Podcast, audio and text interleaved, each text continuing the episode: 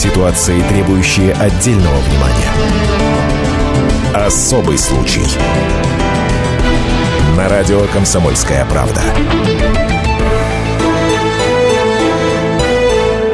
Здравствуйте, я Елена Ханга вместе с Ольгой Медведевой. Здравствуйте. Приветствую вас. И сегодня предлагаю поговорить на тему того, что правда ли наша девушка Варя, студентка МГУ, могла быть завербована исламистами. Это одна из громких тем этой недели. Практически каждый день приходят какие-то все новые подробности. Да, мы начали эту тему вести с воскресенья, и каждый день вот появляется все новая и новая информация.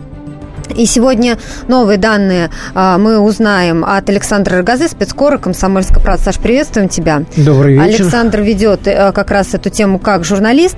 И нам поможет разобраться в этой теме Игорь Карпов, специалист в области психологии терроризма. Здравствуйте. Здравствуйте.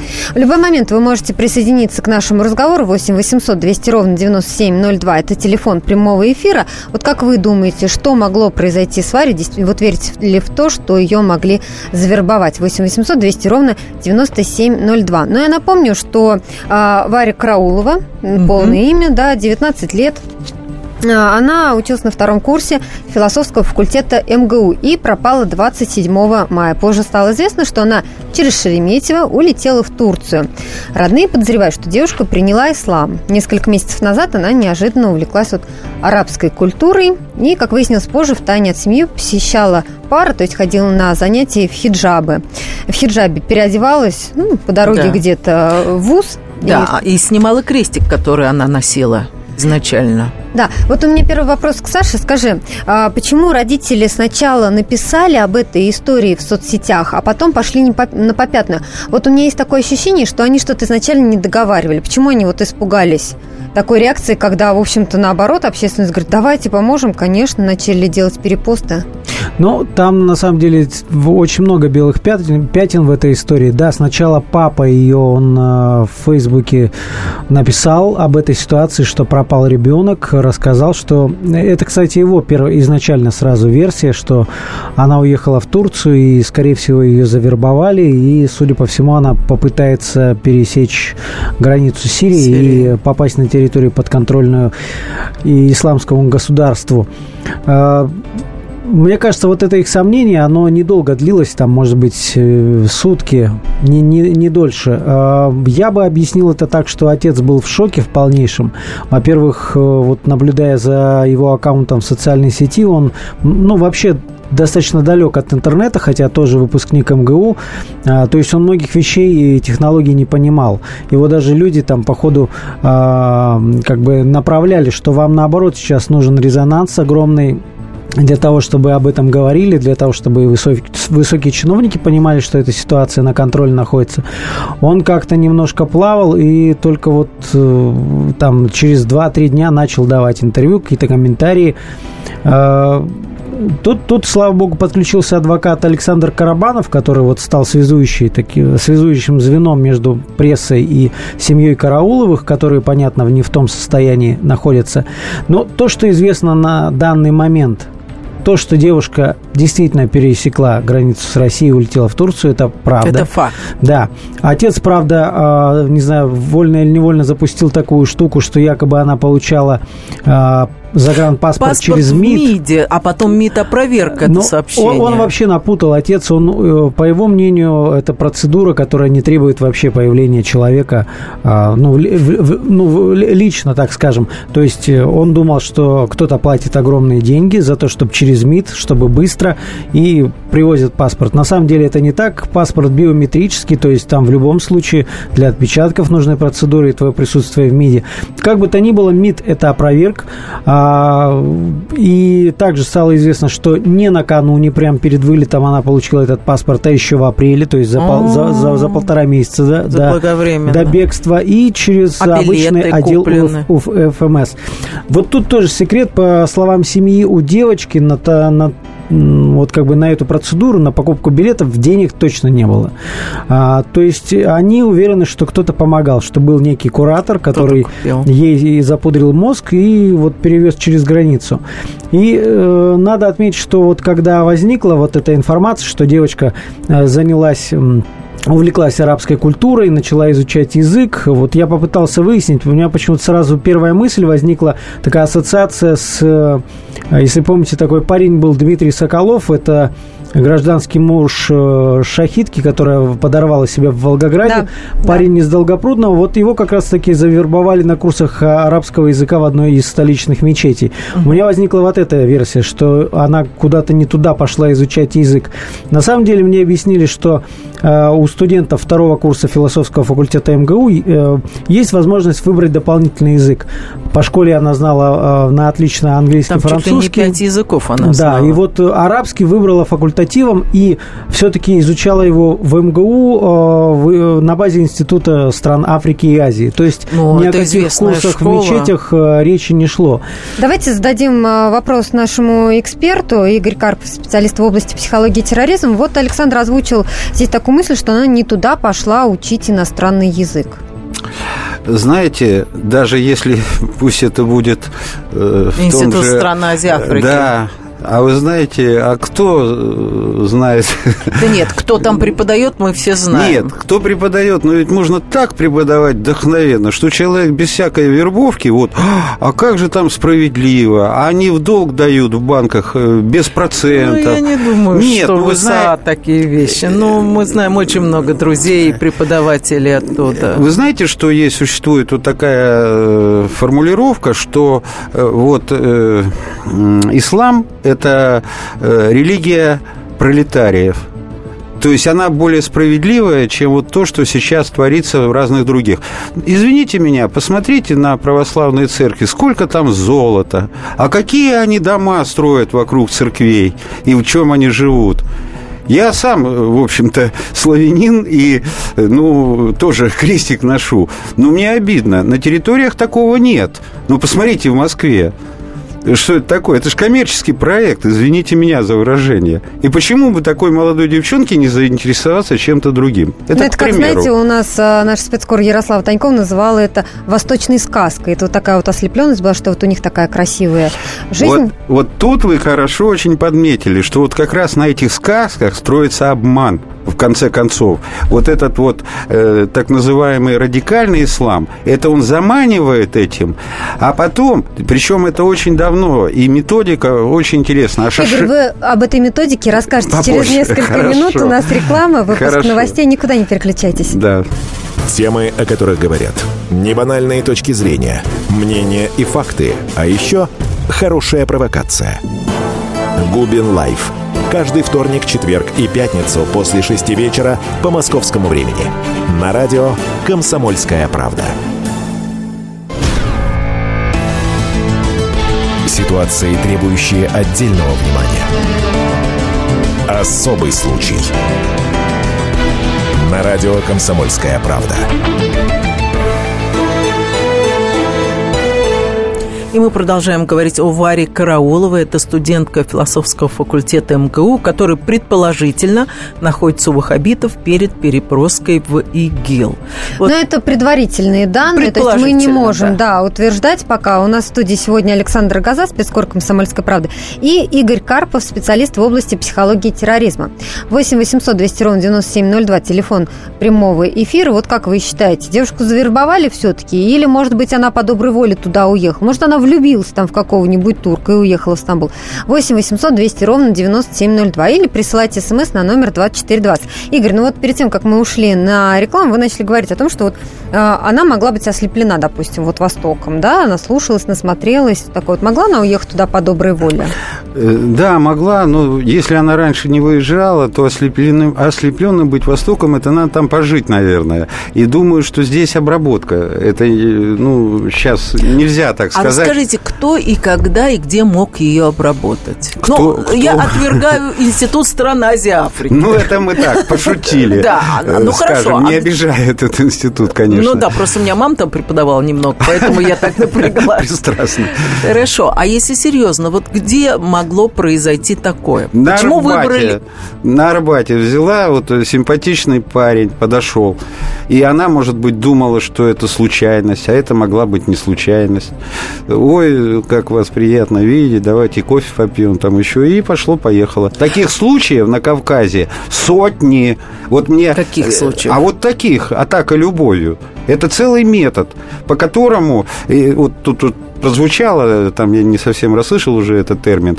Это один из методов, понимаете, подставляют пацанов под девчонок и выбирают и симпатичных, и, может быть, не всегда, но главное, чтобы у них была травма в семье. Кстати, у нас семья тут тоже под вопросом, там, насколько там благополучно. Ну, мамы разведенные, но они все равно к ней хорошо относились, да, девочки. Разведенные, это не значит, что не любят, да, и не поддерживают отношения. Но вместе с тем, кто-то, что там в подсознании этой девочки творится, и мы не можем тут вот это вычислить. Вот я хочу уточнить, Саша, скажи, а она с мамой жила? Она жила с мамой, да. А поехал искать папа. Ну, они виделись с папой, да? Каждое воскресенье. Мне кажется, это и положено так, чтобы папа взял все-таки, когда мама в таком шоке, в травме, ну, в ауте в полном, да, что папа должен взять инициативу в свои руки. Понятно, что любому тут не... Как всем сложно. Что я хотел сказать про семью.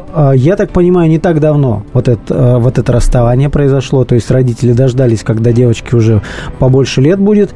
Но при этом вот у меня сложилось впечатление, что такая девушка ищущая, сомневающаяся. Вот я беседовал с ее одноклассниками, они рассказывают, что, ну, во-первых, отличница, да, все олимпиады выигрывает, куча интересов там спортивных, например, с девочками они почему-то болели за футбольный клуб ЦСКА, потом начали ходить на матчи, и якобы там даже познакомилась она с какими-то парнями, фанатами, а у фанатов, понятно, радикальные взгляды, ультраправые, то есть на каком-то этапе даже одноклассники узнали, что неожиданно, что Варя вроде как вот с националистами водится. Ну, Кольтова, это типа националисты, это получается. Они как раз в основном там против Кавказа, да, между прочим. В этом-то и дело. Русские националисты, ну, может быть, молодые парни тоже, да, там понятно, это недалекого там... ума люди.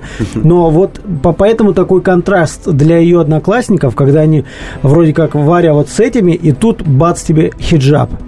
Вот для них был это полнейший шок, и я вот, честно говоря, вот эту метаморфозу тоже мне сложно представить. А давайте я как психолог версию подскажу.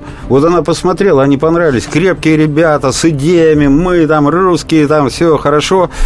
А потом посмотрела, маразм, драки, это еще, и думают, не, нифига, надо быть добрыми, к примеру, там, и вот тот же хиджаб. И пошла к исламистам. Напротив, это какой-то такой поворот-то даже не на... Вы знаете, залезть в душу человека, тем более девочке 19 лет, ой, еще много-много поворотов будет. Дадим слово нашим слушателям. 8 800 200 ровно 9702, телефон прямого эфира. Яков, вы на связи, здравствуйте. Добрый вечер. Здравствуйте. Я вот слушаю вашу программу по теме, и вот у меня возникли одни только вопросы. Вот я понять не могу, что ИГИЛ уже в Москве вовсю вербует, а чем тогда занимается ФСБ? Они что, не работают, что ли? И за что им деньги получают? Очень хороший вопрос. При КГБ СССР такого вообще даже и не знали, что такое вообще терроризм. Яков, вот Игорь Карпов готов вам ответить. Да, Яков, вы знаете, вы не за всем следите. Вот 4 года назад 2 девочки зашли на проспекте Мира в мечеть, а к ним подошла с Кавказа там тоже девочка, а им просто интересно, как убранство, как там, что, все.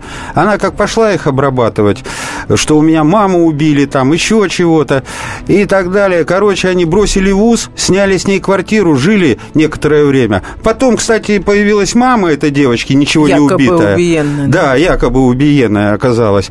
И, между прочим, Московское управление ФСБ уже вело разработку по ним. Фильм об этом сняли, по телевизору показали. Так что вы так уж, извините, не надо так. Нет, ну и между тем, скажите, сколько вот таких девушек завербованных сейчас вот числится официально? Значит, вы знаете, я могу сказать только по Кавказу. Я выезжал туда в командировке и в семьях работал вот этих, когда... И, вы знаете, я был шокирован. Там было около 400 человек, на которых родители захватили девушек. Понимаете, мы вот Варвару сейчас раздуваем, а на самом деле проблема еще шире. Вот, на которых в розыск подали родители. Вот на тот момент, это 2005 год. Это тот год, вот, когда, вот, помните, женщины взрывали постоянно. Да, конечно. Метро, Рижская, все такое и так далее. А напомните статистику, сколько вообще завербованных наших соотечественников? Не, ну есть же какие-то цифры. Ну, вы знаете, если бы мне бы тогда Героя России присвоили, если бы я сказал, сколько завербованных. Нет, ну хорошо, не завербовано, а которые воюют на стороне ИГИЛ. Ну, вот вы сейчас, у вас газета, там вы ее отложили. Нет, вы ее забрали. Там сегодня в МК написали 1700 из России. Это вот сегодня в МК маленькая такая-то. Ну, откуда эти цифры взяли, я не знаю. Их может быть и больше, и меньше. Это очень сложно посчитать.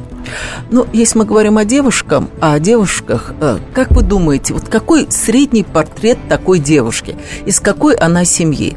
Из бедной, богатой, образованной, необразованной, там, недолюбыши или романтики, которые хотят что-то такое, там, революцию какую-то сделать? Вот примерно опишите. Ну, вот я вам скорее методы опишу, потому что вот такой, это надо ее изучать. Вот если бы, ведь мы о них узнаем потом, когда уже что-то свершилось, или убежали завербованные, или взорвались, или еще что-то.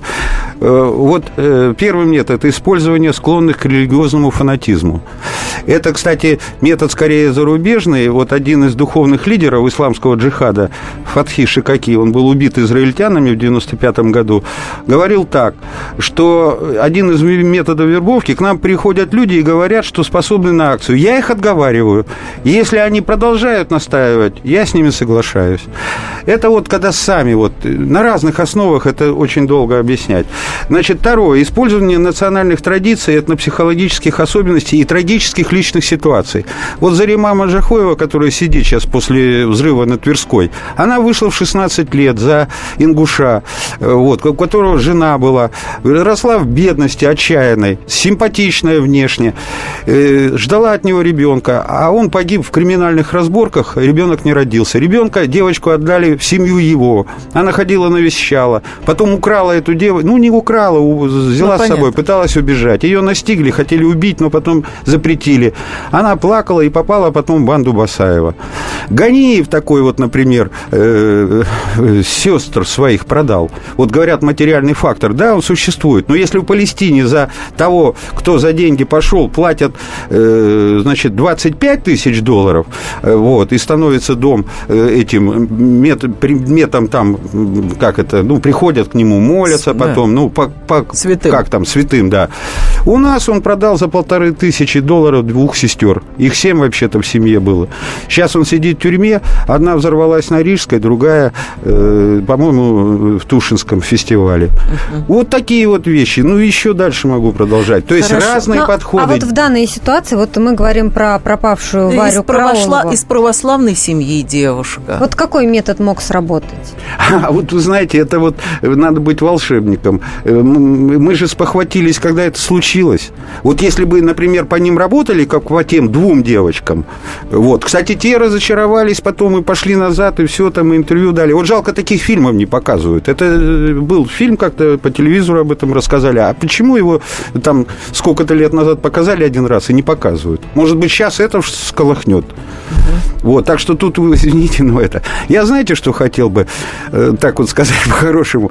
Давайте мы за Варю помолимся в хорошем смысле, и те, кто нас слушают. И, может быть, мы все тут накрутили, а она с каким-то парнем там где-то... И у нее все хорошо. У нее любовь, да, во всем.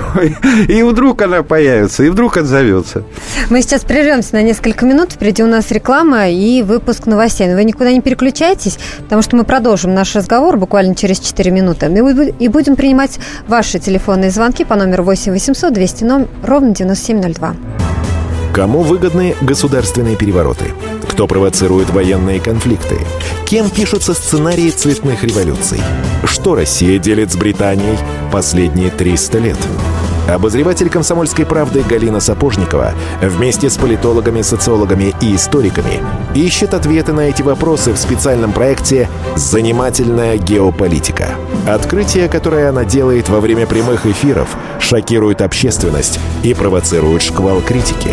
Однако она не боится искать правду. «Занимательная геополитика». Каждую среду в 17:05 по московскому времени на радио «Комсомольская правда». Ситуации, требующие отдельного внимания. Особый случай. На радио «Комсомольская правда». И мы говорим о пропавшей в Стамбуле россиянке Варе Карауловой и пытаемся понять, действительно ли она завербована исламистами. А у меня вопрос нашему корреспонденту, спецкору «Комсомольской правды» Александр. Вот вы разговаривали с папой этой девочки. И, как мы знаем от друзей, в какой-то момент она перестала носить крестик, она стала переодеваться в хиджаб. Насколько я понимаю, он ее видел достаточно часто, несмотря на то, что они в разводе с мамой. Он не замечал какие-то вот эти маленькие перемены? Или он замечал и не обращал внимания и считал, что это или там дань моде, или там это возрастной там какой-то нигилизм. Он вот об этом говорил? Вы знаете, во-первых, я хочу сказать, когда случаются какие-нибудь неприятности с подростками, мы, журналисты, изучаем очень внимательно их странички в социальных сетях. Да.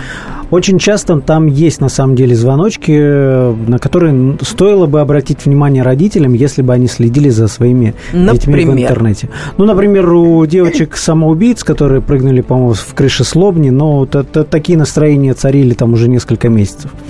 Родители просто не заходили на их странички, не следили, чем живут дочери. В случае с Варей на страничках в интернете вообще ничего такого нет. Угу. Она цитирует то Ницше, то какие-то перепащивает стихи Есенина про Русь святую, то какие-то там...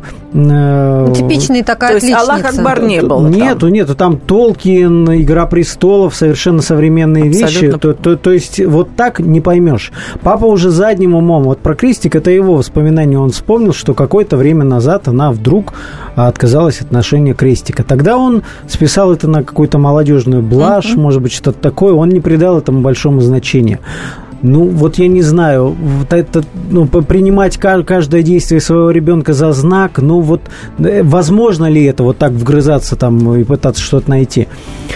Я боюсь, что родители даже при плотном довольно контакте просто ничего не увидели. Давайте мы сейчас примем телефонный звонок, а потом Игорь Карпов, специалист в области психологии и терроризма, прокомментирует то, что сказал сейчас Саша. 8-800-200-97-02, телефон прямого эфира. Олег, здравствуйте. Алло. Здравствуйте. Слушаем вас. Алло. Очень интересная тема у вас. Я вот что хочу сказать. Почему мы, русские, не распространяем свою культуру с той же настойчивостью, с которой распространяют исламисты, буддисты там? Почему по нашей земле ходят американские миссионеры просто так? Вы можете представить картину, чтобы православные наши миссионеры поехали в США и ходили свободно и, распространяли свою веру? Или вы можете представить, чтобы мы поехали в Азербайджан и распространяли там свою православную культуру? Почему мы всегда терпим, почему мы не пользуемся теми же методами, такими настойчивыми, которыми пользуются остальные... А что вы предлагаете, чтобы кто ехал в США и о чем вы говорите? А кто занимается этим в Америке? Почему американцы находят все средства и какие-то... Слушайте, мы сейчас говорим не об американцах, мы говорим... Вы, наверное, сначала слушайте передачу. Мы говорим о девушке, которая предположительно была завербована исламистами. В целом-то мысль ясна нашего слушателя. Он говорит, что другие религии, та же вербовка. То есть он скорее говорил о вербовке, потому что исламисты, о которых мы говорим, которые могли завербовать наших девушек, русские не ходят так, как исламисты. А я так не поняла. Не совсем поняла. Они же не ходят. Во-первых, многоконфессиональная страна.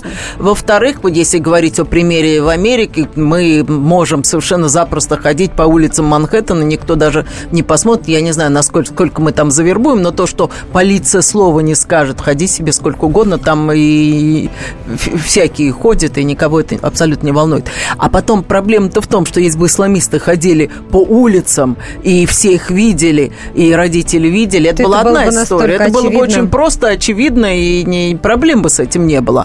А в том все дело, что вербовка происходит в каких-то местах, о которых сейчас я попрошу нашего гостя Игоря Карпова, который специалист в области психиатрии и терроризма, рассказать. Это ведь не открыто, где все понимают, что происходит, и наши органы могут присоединиться, и родители могут сказать ай-яй-яй. Это где-то секретно происходит? Ну, да, может, и секретно, сразу вас поправлю. Что-то звука. Да, вот сразу вас поправлю, вы интересно оговорились, я теперь задумаюсь. В области психиатрии терроризма вы сказали не психология, а психиатрия. Но это я оговорился, простите. Да нет, вот в том-то и дело, что я сейчас подумал, что это ближе к психиатрии. Вы понимаете, все вот эти секты, которые там самых разных направлений, нам каждый день там суют там это. И вот это вот, эти вербовки, это все по одной схеме. Они одинаковые. То есть, во-первых, человека оторвать от классики, вот, в которой он родился. Кстати, вот предыдущий звонок, хочу сказать, вы знаете, вы не переживайте, у нас этой православной религии в разы больше, чем других религий. То есть, нам не надо так вот ходить и как у них там вербовать. У нас с детства воспитывают большинство детей в этой вере. Поэтому здесь, я не то, что там не надо бояться этого, надо, но главное понять, что это нарушение нормального жизнедеятельности. Это очень старая история. Во-первых, оторвать от семьи. Понимаете, вот я в семье работал, девочку, вот прямо вот как вот вы говорите, завербовали. Ей после 9 класса выехала на юг, познакомилась с некой там другой особой. И они стали переписываться. И вот эти письма, 20 писем, это прямо вот инструктаж. Как вот все развивалось последовательно. Сначала милая, любимая, хорошая. Потом, а знаешь ли ты такие мюслики? Они такие верные мужья, там, они не пьют. Там еще... Мюслики? Это ласковые мусульмане там. А потом дальше, а знаешь, что такие там джихад? А что такое? Словарь пошел. 20 вот таких писем. Вот другое дело, знаете, что в нашей стране не хватает? Нет глубокого анализа. Есть, скажем, подразделение, вот национальное антитеррористический комитет. Но это все уже по следам, понимаете? Хотя они там пытаются с вузами заключить договора, там научные эти самые, вот, собственно, и так и я там попал вот в некоторые всякие вот эти изучения. Но этого недостаточно. Пока мы корни этого дела не выбьем, а корни-то социальные, образование нормальное. Подождите, вы говорите социальные корни. Девочка, отличница, выигрывала все олимпиады, училась МГУ, философский факультет. Ну, хорошо. И что же? То есть это не то, что девушка из бедной, необразованной семьи? Ну, извините, у нас, вот я тоже философский факультет заканчивал, у нас и в психиатрическую больницу попадали. Почему вы считаете, что это типично? Одна вот такая попалась, а мы на всю страну о ней тут рассказываем. А там еще сотни таких, и по другим причинам. Тут корни социальные. Дайте нормальное образование, дайте работу, дайте устройство. Это же все на пути, вот что некуда деваться. Они же, знаете, за 100 рублей мальчишки фугас подкладывают. Им 100 рублей – это деньги по дорогу. Ну, что им подкопаться, положить и все. А тут дядя бородатый с автоматами, да еще и денег дали. Вот пока мы это не выбьем, пока мы не устроим эти республики назад, как они были, у них же там сады такие хорошие, все. Вот тогда-то и терроризм-то пойдет вниз. У нас есть телефонные звонки 8 800 200 ровно 9702, телефон прямого эфира. Татьяна Петровна, здравствуйте. Здравствуйте.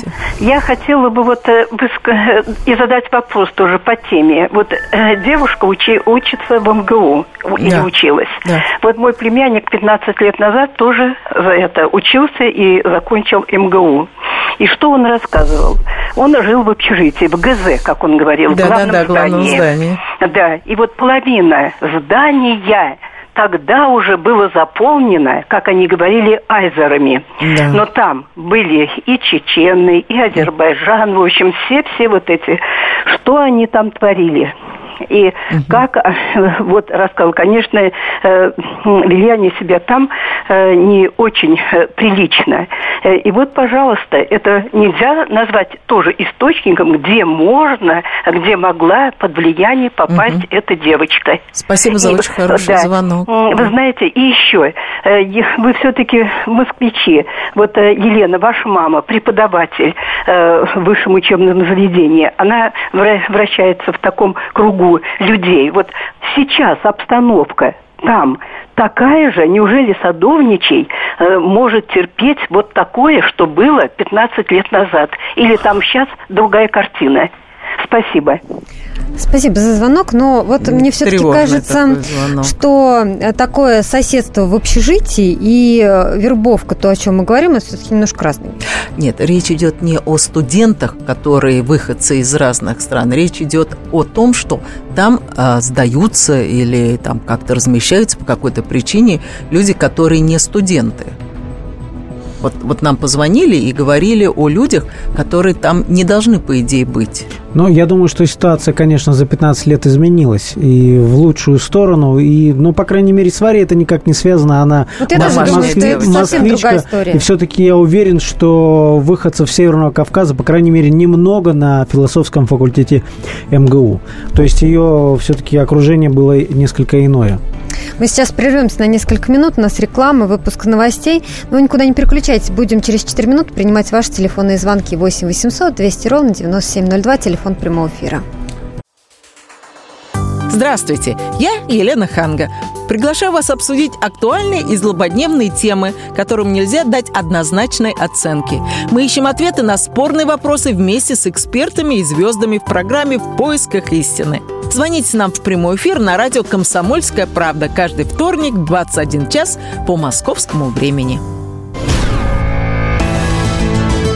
Ситуации, требующие отдельного внимания. Особый случай. На радио «Комсомольская правда». И мы продолжаем говорить о Варе Карауловой, которая предположительно, я повторяю, предположительно завербована исламистами. А у меня вопрос к нашему гостю в студию. Это Игорь Карпов, специалист в области психологии и терроризма. Игорь, скажите, пожалуйста, а какие могут быть превентивные действия при выявлении завербованных? Или только постфактум мы выясняем, что вот у нас девушка со второго курса уехала, и мы это констатируем как факт? Ну, я вот уже, если помните, упомянул, вот когда этих двух девушек, вовремя вычислили. Но вы все время про двух девушек рассказываете. Нет, но дело в том, что это просто с чем я столкнулся, и то, что вот показывали по СМИ. Системно, какие превентивные действия? Системно в каждой области есть свое управление, там, ФСБ, МВД, которые занимаются экстремизмом, терроризмом, вот. Есть программы, которые заказываются, например, Национальный антитеррористический комитет дает какие-то средства, и на них, например, там в университетах проводятся исследования. Вот ближе к Кавказу, например, в Ростовском университете, там учатся и те, и другие. Ну, вот эта толерантность, там еще что-то, но стараются все-таки как-то делать. Ну, как получается, тут сложно сказать, но попытки есть. Значит, так, как вы говорите, превентивных мер, социально я уже перечислил, не хочу повторяться. Это самые главные меры, но они не такие быстрые. А атаку любови вообще вы никак не сможете купировать. Ну, да. Ну, надо вот... А знаете что? А вот превентивная мера – это то, о чем мы сейчас с вами говорим. Вы не подумали об этом? То, что мы выступаем и привлекаем внимание родителей. Вы хоть рассказывать, конечно. И это очень правильно. И не только вы. Тогда скажите, дорогие родители, если вы заметили, что ваш ребенок странно себя ведет, вы загляните к нему на соцсеть, проверьте, с кем он там переписывается. Да вот соцсети Варе Карауловой не оказались показательным. Вот это, знаете, да. Был один солдат, которого завербовали, он в ракетной части служил, к американцам полез, и потом сказал, что я могу вам продавать секреты. Ему дали конверты такие, где он написал свой адрес. Когда он демобилизовался, ему через эти письма они приходили, это давно было, тогда других не было связей. И мама заинтересовалась, что это за письма такие, вот, и пошла в милицию, те дали в КГБ. Ну, мама своего солдата, я не знаю, там смертная казнь или срок. А как получилось? Понимаете, это вы говорите, загляните им там в горшок или там, я не знаю, куда, в туалет. Вот надо сказать, что Варин папа со вчерашнего дня уже в Турции, он поехал самостоятельно пытаться ее найти. Известно, что, вот, кстати говоря, силовики российские, никто из них официально не прокомментировал, участвуют ли они в поисках или нет. Сообщается о том, что в Турции местные криминальная полиция подключилась к поискам. Я, конечно, желаю Павлу, что все-таки в итоге он найдет свою Варю. Он тут накануне в интернете выложил ролик, где обратился к своей дочери, назвал свой турецкий телефон и сказал, что Варя, мы принимаем любое твое решение, только вот объявись, скажи, что с тобой... ты здорова. Давайте примем телефонный звонок 8-800-200-97-02. Тимофей, здравствуйте. Здравствуйте. Ну, вы знаете, у вас тут в студии прозвучали такие вещи, с которыми я вот хотел бы не согласиться категорически. Это на тему... то, что дайте образование, дайте работу, люди никуда не пойдут. Да. Вот. То из того же ИГИЛ полно из Европы людей, у которых и с работой, и с образованием все в порядке.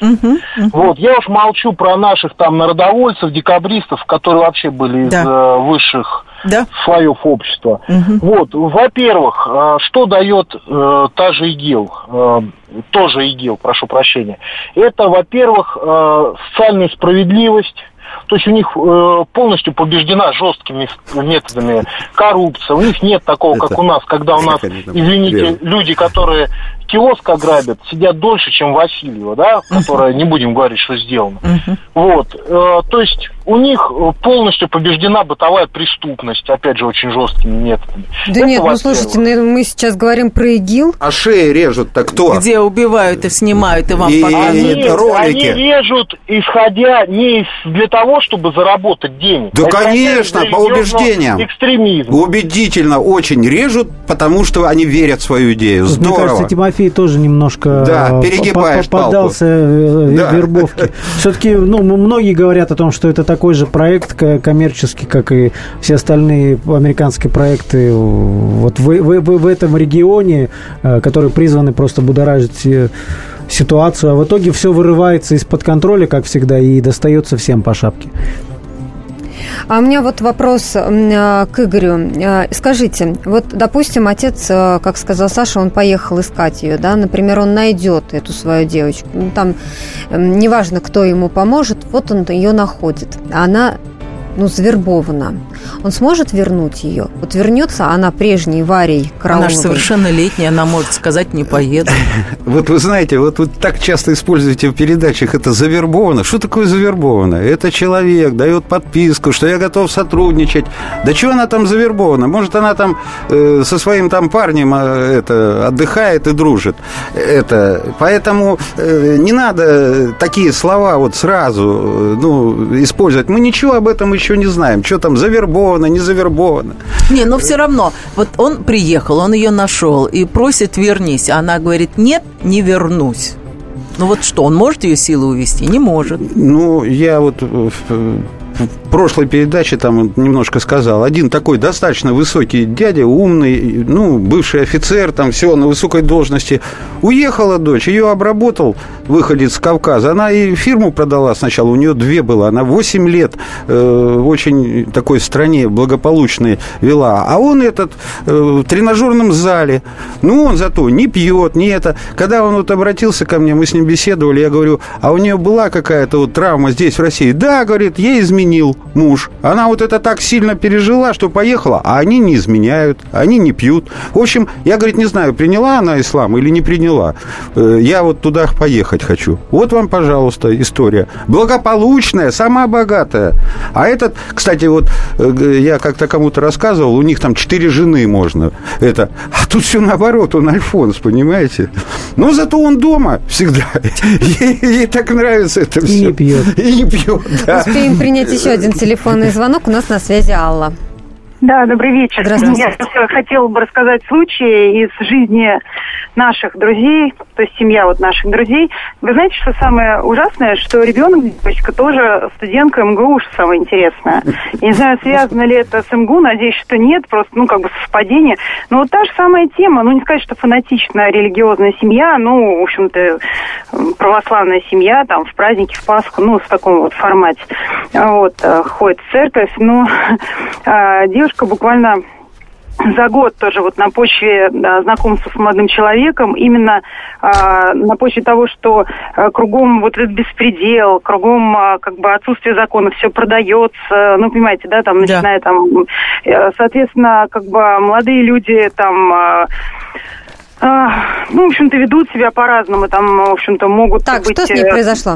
Ну, вот она познакомилась с молодым человеком, и, вы знаете, вплоть до того, что она поменяла имя, то есть вот она стала, она поменяла религию, да, она стала, так сказать, тоже ходить, ну, вот, в соответствующих одеждах, и она поменяла и имя, и вот, вы знаете, в тот момент там действительно отец тоже офицер, причем там старший офицер, боевой тоже, и он, ну, он просто физически, он сказал, что этому парню, что я просто тебя уничтожу, то есть, либо вы расстаетесь, либо ты принимаешь христианство, вот он вот таким образом, если вы любите друг друга, принимая христианство, мы будем жить там в светской стране, светский закон, там речь не шла о том, что девочка куда-то уезжает, нет, ни в коем случае, там вот просто, ну вот... И он спас ее, папа?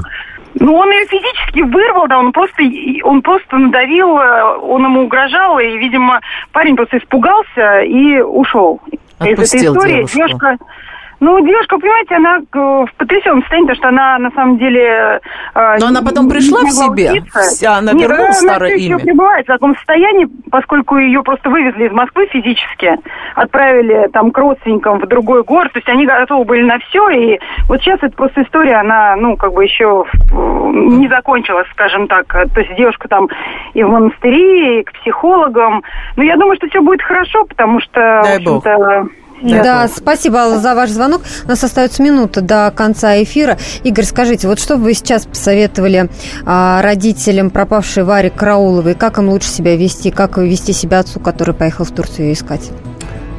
Надо вот к ней обратиться и маме, и папе. А вообще им бы лучше сойтись на это время и сказать: придешь домой, мы будем опять жить вместе.